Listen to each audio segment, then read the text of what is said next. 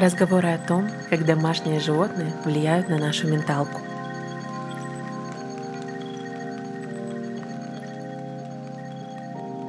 Всем привет! Меня зовут Иоланта, а это подкаст «Куда бежишь?», где мы вместе с вами ищем тот самый пресловутый life-work balance и пытаемся, наконец, отдохнуть. Сегодня у нас достаточно нестандартная тема, потому что, мне кажется, я еще подкастов про эту тему не слышала, но если вы слышали, скидывайте мне в Инстаграм, куда бежишь. Сегодня мы с вами поговорим про то, как животные влияют на нашу менталку. Правда ли, что они могут снизить нам уровень стресса? Или все это небольшие враки? Давайте разбираться и пообщаемся и подумаем, что делать, если, допустим, вы завести свое домашнее животное не можете. Если говорить про науку, то постоянно в Великобритании, в Китае, да и на самом деле по всему миру проводятся разные исследования. Правда ли, что наличие животного увеличивает продолжительность жизни? Правда ли, что это снижает количество стресса. Сказать, что есть какие-то однозначные решения, сказать нельзя. Я бы даже сказала, что это такой очень спорный момент, и постоянно какие-то ученые из разных стран выкатывают свои аргументы. Важно сказать, что современные исследователи, они сходятся как на том, что домашние животные приносят нам плюсы, так приносят и некоторые минусы. При этом есть очень такая растиражированная идея о том, что люди с животными живут дольше, но с точки зрения статистики как бы не нашли никакого этому подтверждения. И все же, и все же, кое-что интересное я для вас накопала. В этом мне в первую очередь помогла статья Вандразина, поэтому если вы не читаете этот э, портал, очень рекомендую. Ну и, конечно же, я сброшу статью, чтобы вы могли уже подробнее почитать. А пока погнали разбираться. Да, домашнее животное это классно. Да, это модно. Модны споры кошатников против собачников. Есть люди, которые любят птичек и рыбок, и они чувствуют себя в этих спорах очень неуверенно, потому что, блин, как будто бы только собаки и коты у нас есть. Но прежде чем мы начнем говорить о несомненной пользе, которую животное приносит, важно сказать, обязательно, прежде чем завести себе кошку или собаку, или любое другое животное, пожалуйста, подумайте про уровень ответственности, который обязательно возрастет. Подходите к этому нормально с сознанием, с вычитыванием разной информации про породы или просто про какие-то нюансы. Обязательно водите ваше животное к врачу, к ветеринару. И если вы уже решились на этот шаг, вы должны понимать, животное будет требовать какого-то большего времени. Если вы сами не в ресурсе, если вы не можете дать себе даже пару минут лишних, пожалуйста, не заводите собаку, потому что потом эти бедные собаки оказываются у волонтеров, которые пытаются их хоть кому-нибудь вручить. И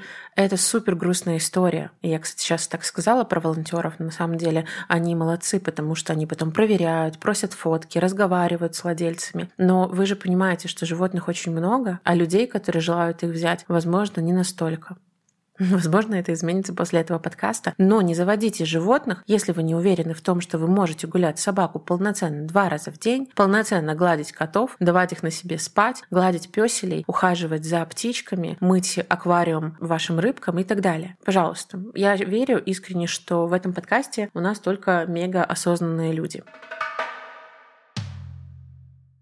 Какие есть факторы, которые доказывают, что животные действительно полезны для нашей психики? Если вы такой же тревожный котик, как и я, например, или если вы в последнее время впадаете в хандру.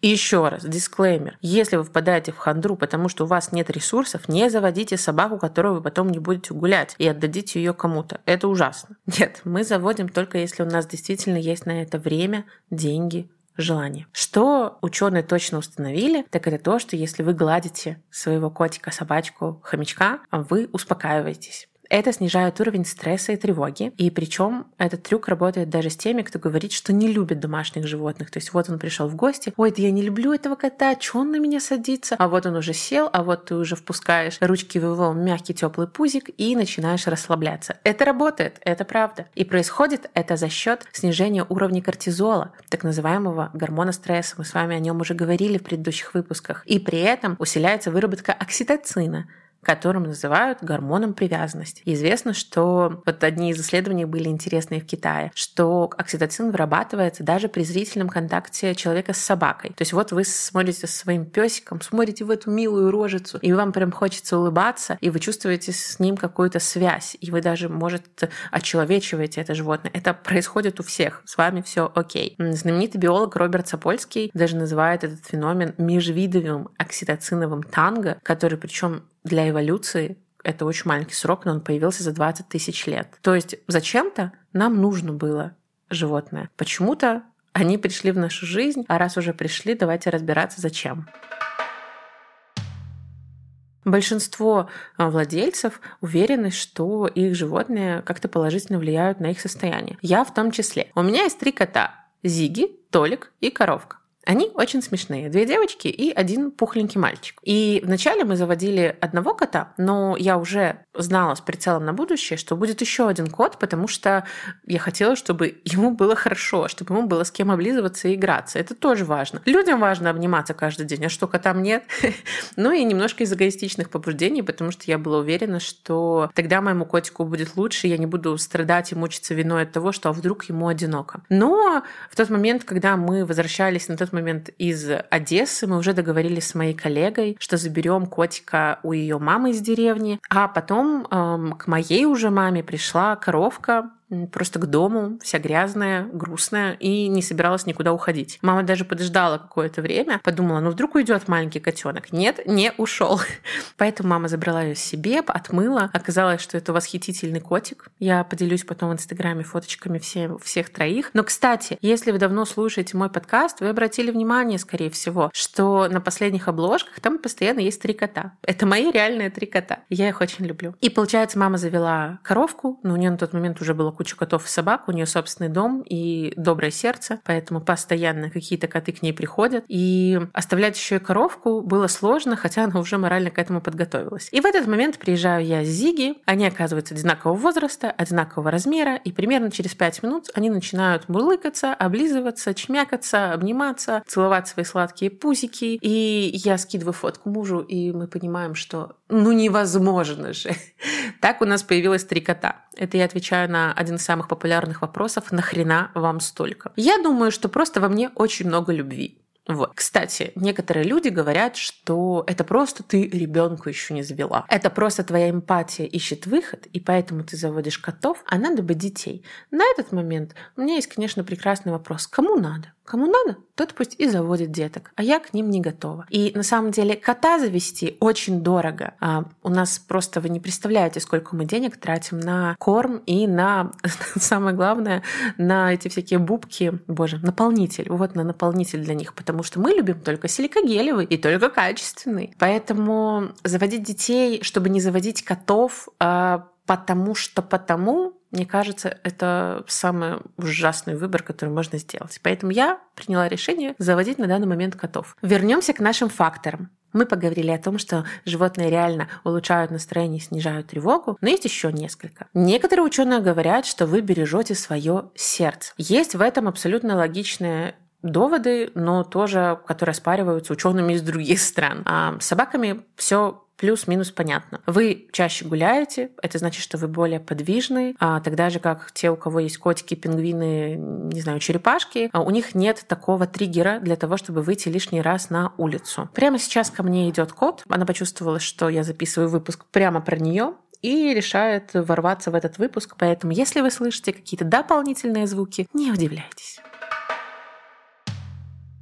Итак, с собаками все понятно, гуляем, развиваем, сердце качает кровь, все прекрасно. Но при этом и кошки в этом вопросе не бесполезны, потому что американские ученые провели исследование длиной в 10 лет. А, коровка на меня все-таки запрыгнула. И они привлекли для этого эксперимента 4000 человек и выяснили, что соседство с кошкой снижает риск смерти от инфаркта миокарда. Скорее всего, возможно, это связано с тем, что кошки снижают уровень кортизола. То есть вот у вас есть котик, вы выбесились, пришли домой, запустили ручки. Мне коровка еще всегда подмышки дает, когда в таком в хорошем настроении. Я начинаю гладить эти подмышки, и мне вообще плевать на все, что происходило до этого. Третий пункт интересен и неожиданно связан с заземлением. Если у вас есть проблемы со сном, получается, что кошки если у вас с ним налажен такой контакт, они приходят к вам ночью и ложатся на вас. У вас есть эта тяжесть. Во-первых, вы чувствуете очень сильную привязанность. Вы чувствуете, что вы не одни, не одиноки. Вам приятно. Возможно, вам немножечко неудобно, но все равно приятно. Но есть еще один момент, который вот я сама сопоставила. Когда я делала выпуск про заземление, там была такая информация про то, что есть специальные одеяла, которыми вы накрываетесь, и они реально тяжелые, и они позволяют вам чувствовать вес своего тела, вес одеяла, и это вас заземляет и успокаивает. Так ведь с кошками происходит та же история. На вас кто-то спит, вы чувствуете его тяжесть, вы чувствуете себя придавленным к кровати, и это успокаивает, как не парадоксально. А, есть такая клиника Mayo, и там провели среди пациентов э, опрос с расстройствами сна. И почти половина опрошенных, у которых были кошки или собаки, они сказали, что спят лучше, когда их питомцы или ну, питомцы, в том числе собаки, лежат рядом, ну или лежат на тебе. Это приятно. Я очень долго бесилась, у нас была проблема такая, что коты ночью начинали бегать. Это было неприятно. Приходилось закрывать от них дверь. Но коты не признают закрытых дверей, и если коровка просто орет под ней, то Зиги начинала царапать дверь, так что наша дверь внизу выглядит очень интересно. И мы называем это кошачий швейцар, потому что ты встаешь и начинаешь туда-сюда, туда-сюда выпускать, не выпускать их и так далее. А не держали открытой дверь мы в том числе потому, что Толик э, раньше приходил и ночью драл кресло. Интересная мысль пришла мне в голову, а что если Толику одиноко по ночам? То есть у нас на кровати спит коровка из Зиги, им хорошо, мы все в спокойствии, у нас у всех какая-то общая аура сна. Что, если Толику этого не хватает, и поэтому по ночам он дерет? И знаете что? Пару раз когда мы уже начинали все укладываться. Я ходила, искала Толика, брала его на ручки, а Толик у нас очень контактный, он на самом деле безумно любит, когда на него обращают внимание, приносила в кровать, он радостно забирался мне или Паше на грудь, и засыпал. Всего пару ночей таких экспериментов, и он сам стал к нам приходить. Иногда я просыпаюсь от того, что на меня заползает просто этот пушистый тяжелый шар, и я его сквозь сон обнимаю. Блин, я вот сейчас рассказываю, я прям улыбаюсь, и мне что-то слезки на глазах, потому что, ну, это какой-то невероятный уровень а, доверия. Сейчас, секундочку, простите. Я просто очень люблю своих котов. вот. И Толик приходит, и теперь он постоянно сам приходит, понимаете? То есть ему реально было одиноко. Он маленький, он ночью приходил и драл этот стул, чтобы обратить на себя внимание. А теперь я просыпаюсь, и у меня всегда три кота где-нибудь рядом раскиданы на мне или на муже. Это так прекрасно. Но это стало немножечко неудобно, потому что у нас кровать 160 на 200, и раньше вдвоем нам было прекрасно. а теперь нам немножечко мало места. И мы даже думаем, точнее я, про продавливаю идею о том, что нам нужна новая кровать, хотя бы 180. И тогда нам всем на ней будет место. А может и на четвертого кота. Шучу, ладно. Нет, надо логично подходить к своим ресурсам. И вот три кота — это для меня вот на данный момент предел. Поэтому если ваш кот как-то себя плохо ведет ночью, попробуйте не просто его ругать, а попробуйте подумать, какие триггеры для этого служат. Или, может быть, он не догуливает днем, и нужно с ним полчасика, часик реально купите лазерную каску, какие-то игрушки им и так далее, пусть играются. Ну, опять же, я поступила эгоистично, но у меня три кота, они играются в том числе друг с другом, поэтому они достаточно сильно выматываются к ночи, и все у нас хорошо. Еще я, кстати, заметила, что пока я уже ложусь в кровать, я стараюсь раньше это делать, а муж еще, например, смотрит футбол, футбол или еще что-то в другой комнате. Коты недовольны. Они недовольны, снуют между нами, требуют постоянно открывать и закрывать им дверь. Но как только Паша приходит, это сразу отключается. То есть они прям сигнализируют. Всем пора спать. То есть они наши маленькие будильники, но будильники не на пробуждение, а на засыпание. Следующий пункт. Четвертый. Если вам одиноко, вы уже видели, я чуть не расплакалась просто от мысли от того, как на меня забирается кот. И если вы, например, живете один, котик или собачка, или постоянно как бы добавляю попугайчики, черепашечки, хомячки. Они все тоже очень хорошие, если вы их любите. Моя подруга, например, больше всего любит попугаев. У нее три попугая, и она тоже счастлива в этом. Правда, теперь у нее еще и собака. Так что, видите, вокруг меня люди, которые любят животных. Поэтому, если вам одиноко, если у вас есть какая-то хандра, не депрессия, при депрессии мы идем к врачу. Если вам хочется знать, что кто-то рядом кто-то рядом, кто-то дома вас ждет. Если у вас, не знаю, по ночам какие-то кошмары, что а вдруг какой-то призрак ходит по дому или еще что-то. У меня, честно, у меня бывали проблемы со сном, и у меня бывают такие страхи. Но когда рядом со мной коты, я знаю, что если кто-то придет, они первые об этом просигнализируют. Меня это успокаивает. И также, если вы знаете если вы видите какие-то моменты, что кот вас любит, собачка вас любит, они там лижут вам лапки, дают подмышки, дают пузики, то вы тоже вот чувствуете, боже, меня любят, мне доверяют. Это офигенно прекрасное чувство. Напоминаю, прямо сейчас я записываю подкаст, а коровка улеглась мне на колени, мурчит и призывает гладить ее двумя руками. Это немножечко сложно, но я справляюсь. Согласно данным Гарвардского исследования, одиночество сейчас как бы в нашем мире тревоги чуть ли не главный фактор, который действительно вредит человеку ну, на протяжении всей его жизни и может очень сильно сказаться. И в этом смысле домашнее животное, а, которое любит нас просто потому, что мы есть, просто потому, что мы его любим, просто потому, что мы ему доверяем, там, не бьем и так далее. То есть он даже не знает, что от человека можно какое-то зло, а ты на все зло, которое делают коты, как бы понимаешь, что, ну, придурок. Это, прека- это прекрасно. Это реально улучшает качество жизни. Следующий пункт самый спорный. Если вы хотите быстрее выздоравливать, считается, что мурлыканье котов и их урчание, оно способствует серьезно. Вот э, я нашла такую информацию, я не знаю, насколько она... Если тут есть ученые, напишите мне в директ, насколько это логично. Так вот, это мурчание способствует быстрому заживлению ран, переломов и даже укрепляет кости.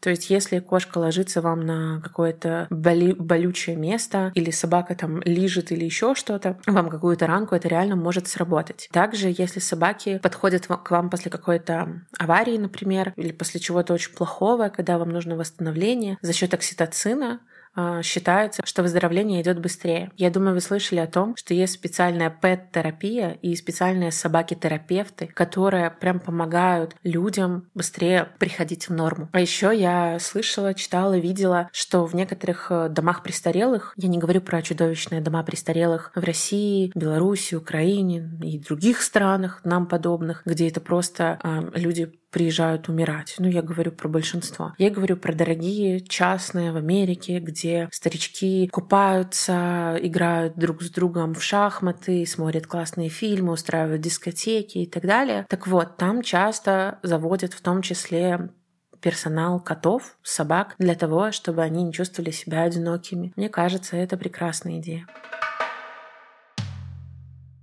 Есть такой странный э, факт, неочевидный, но в первую очередь это для владельцев собак. Вы можете расширить круг общения. То есть, если у вас нет друзей, то вы ходите на какое-нибудь популярное место для всех собачников и внезапно оказываетесь в центре тусовки. Недавно я была в Питере у своего дизайнера, и у нее была собачка Луна, и мы вместе с этой Луной вот периодически ходили гулять. И даже я, я не собачник, хотя я обожаю всех животных вообще на свете, особенно панголинов. Но мы пошли гулять в какой-то парк, э, прям в центре, где-то рядом с Литейным проспектом. Я думаю, петербуржцы меня поймут возле какого-то театра пионеров театра, какого-то детского театра. И там было куча собачников, просто невероятная тусовка. И мы только пришли э, в этот парк, подошли к этим людям, и мы даже как бы не собирались особо общаться и так далее, просто, ну, привели собачку побегать. К нам начали все подходить, что-то спрашивать, что-то вот э, спрашивать совета, или там советовать, или еще что-то. И это прекрасно.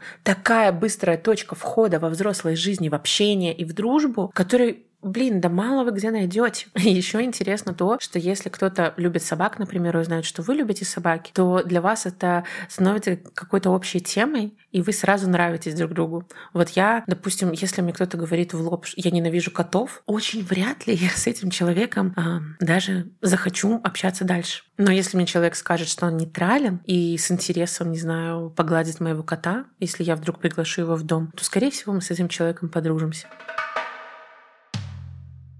Факт для тех, седьмой, у кого есть дети. Дети учатся ухаживать за животными. Дети учатся брать ответственность, если все правильно обставить, а не самому все драить и так далее. И дети понимают, что вот это маленькое существо, оно тоже нуждается в защите, оно нуждается в любви. Но также это маленькое существо дает очень много любви и внимания тоже тебе. И это просто прекрасно. Еще, кстати, вообще, сейчас, мне кажется, со мной очень многие поспорят, наличие животного в доме на самом деле снижает риск развития аллергии у ребенка. Почему так происходит, как мне кажется? Потому что, ну, происходит какое-то постоянное привыкание. Я об этом говорю, если, например, это сразу с детства происходит. Понятное дело, если вы десятилетнему ребенку с сильной аллергией притащите собаку, скорее всего, вначале будет очень сильно плохо. Хотя у меня на данный момент есть несколько аллергиков, а, которые решили заводить кота, собаку, вот даже одна моя очень близкая подруга, и она вначале принимала каждый день по таблетке, потом она по половинке, а теперь она принимает половинку в несколько дней и чувствует себя хорошо. То есть, в принципе, у нас такой организм эволюционно заложен, мы очень гибкие и очень адаптивны. И с учетом того, сколько плюсов для ребенка в заведении животного, я бы подумала об этом. Но, конечно же, не призываю тащить к ребенку с сильнейшей аллергией кого-то, чтобы он задыхался. Не, ну это, конечно, ужас. Еще интересно то, что если у ребенка синдром гиперактивности и дефицита внимания, если он не может сосредоточиться, посидеть и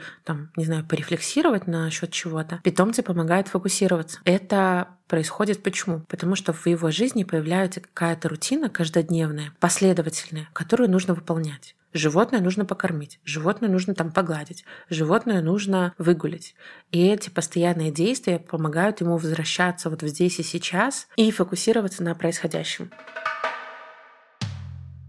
Этот выпуск был для того, чтобы, если вы хотите завести животное, но почему-то все время откладываете и не находите достаточных оправданий своему желанию. Знаете, вот мы все такие мерзкие людишки, которые не делаем, что мы хотим просто потому, что мы, блядь, этого хотим, простите за мат. А нам нужна какая-то важная причина. Я помню, как я покупала компьютер, первый свой дорогой комп, на который у меня ушло на тот момент три мои зарплаты. Ну, я накопила, я год копила. И я оправдывала тем, что он мне очень сильно нужен для работы. Хотя на самом деле я просто хотела хороший компьютер, блин, первый раз в жизни. И я наконец смогла на него заработать. Так вот, если вам нужны причины, почему вам нужно домашнее животное, предлагаю эти самые причины продумать, прорефлексировать, прослушать этот выпуск и понять, что вообще-то плюсов намного больше. Я за то, чтобы становилось больше людей, счастливых обладателей животных. Конечно же, никакого выкидывания животного, никакого жестокости, бросания и так далее. То есть если я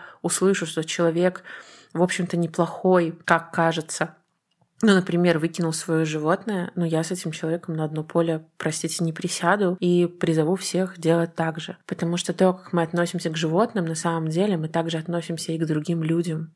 Ну, типа, это такая же коммуникация, и она также важна. Знаете, очень сложно говорить про животных и не срываться на то, на те моменты, когда бедных животных выкидывают на улицу, и получается, я говорю о чем-то хорошем, а потом меня триггерит, и я такая, ну не заводите животное, если не уверены в себе. Но мне кажется, что моя аудитория, она немножечко другая, что вы мои любимые, любимые просто слушатели, я реально вас обожаю. Я уверена, что если вы будете заводить животное, вы определитесь с собой, и добавите в свою рутину все необходимые действия для этого самого животного. А если у вас нет животного, но вам почему-то хочется или наоборот очень сильно не хочется, потому что вам в детстве приучили к тому, что животное это грязь и ему не место в доме. Я прям очень часто слышу этот аргумент, причем типа у миллион людей есть животное дома, значит, ему в том числе там и место, почему нет? Но этот аргумент тоже существует, и он часто навязанный нам родителями. Так вот, если у вас есть какие-то другие аргументы, не аллергия,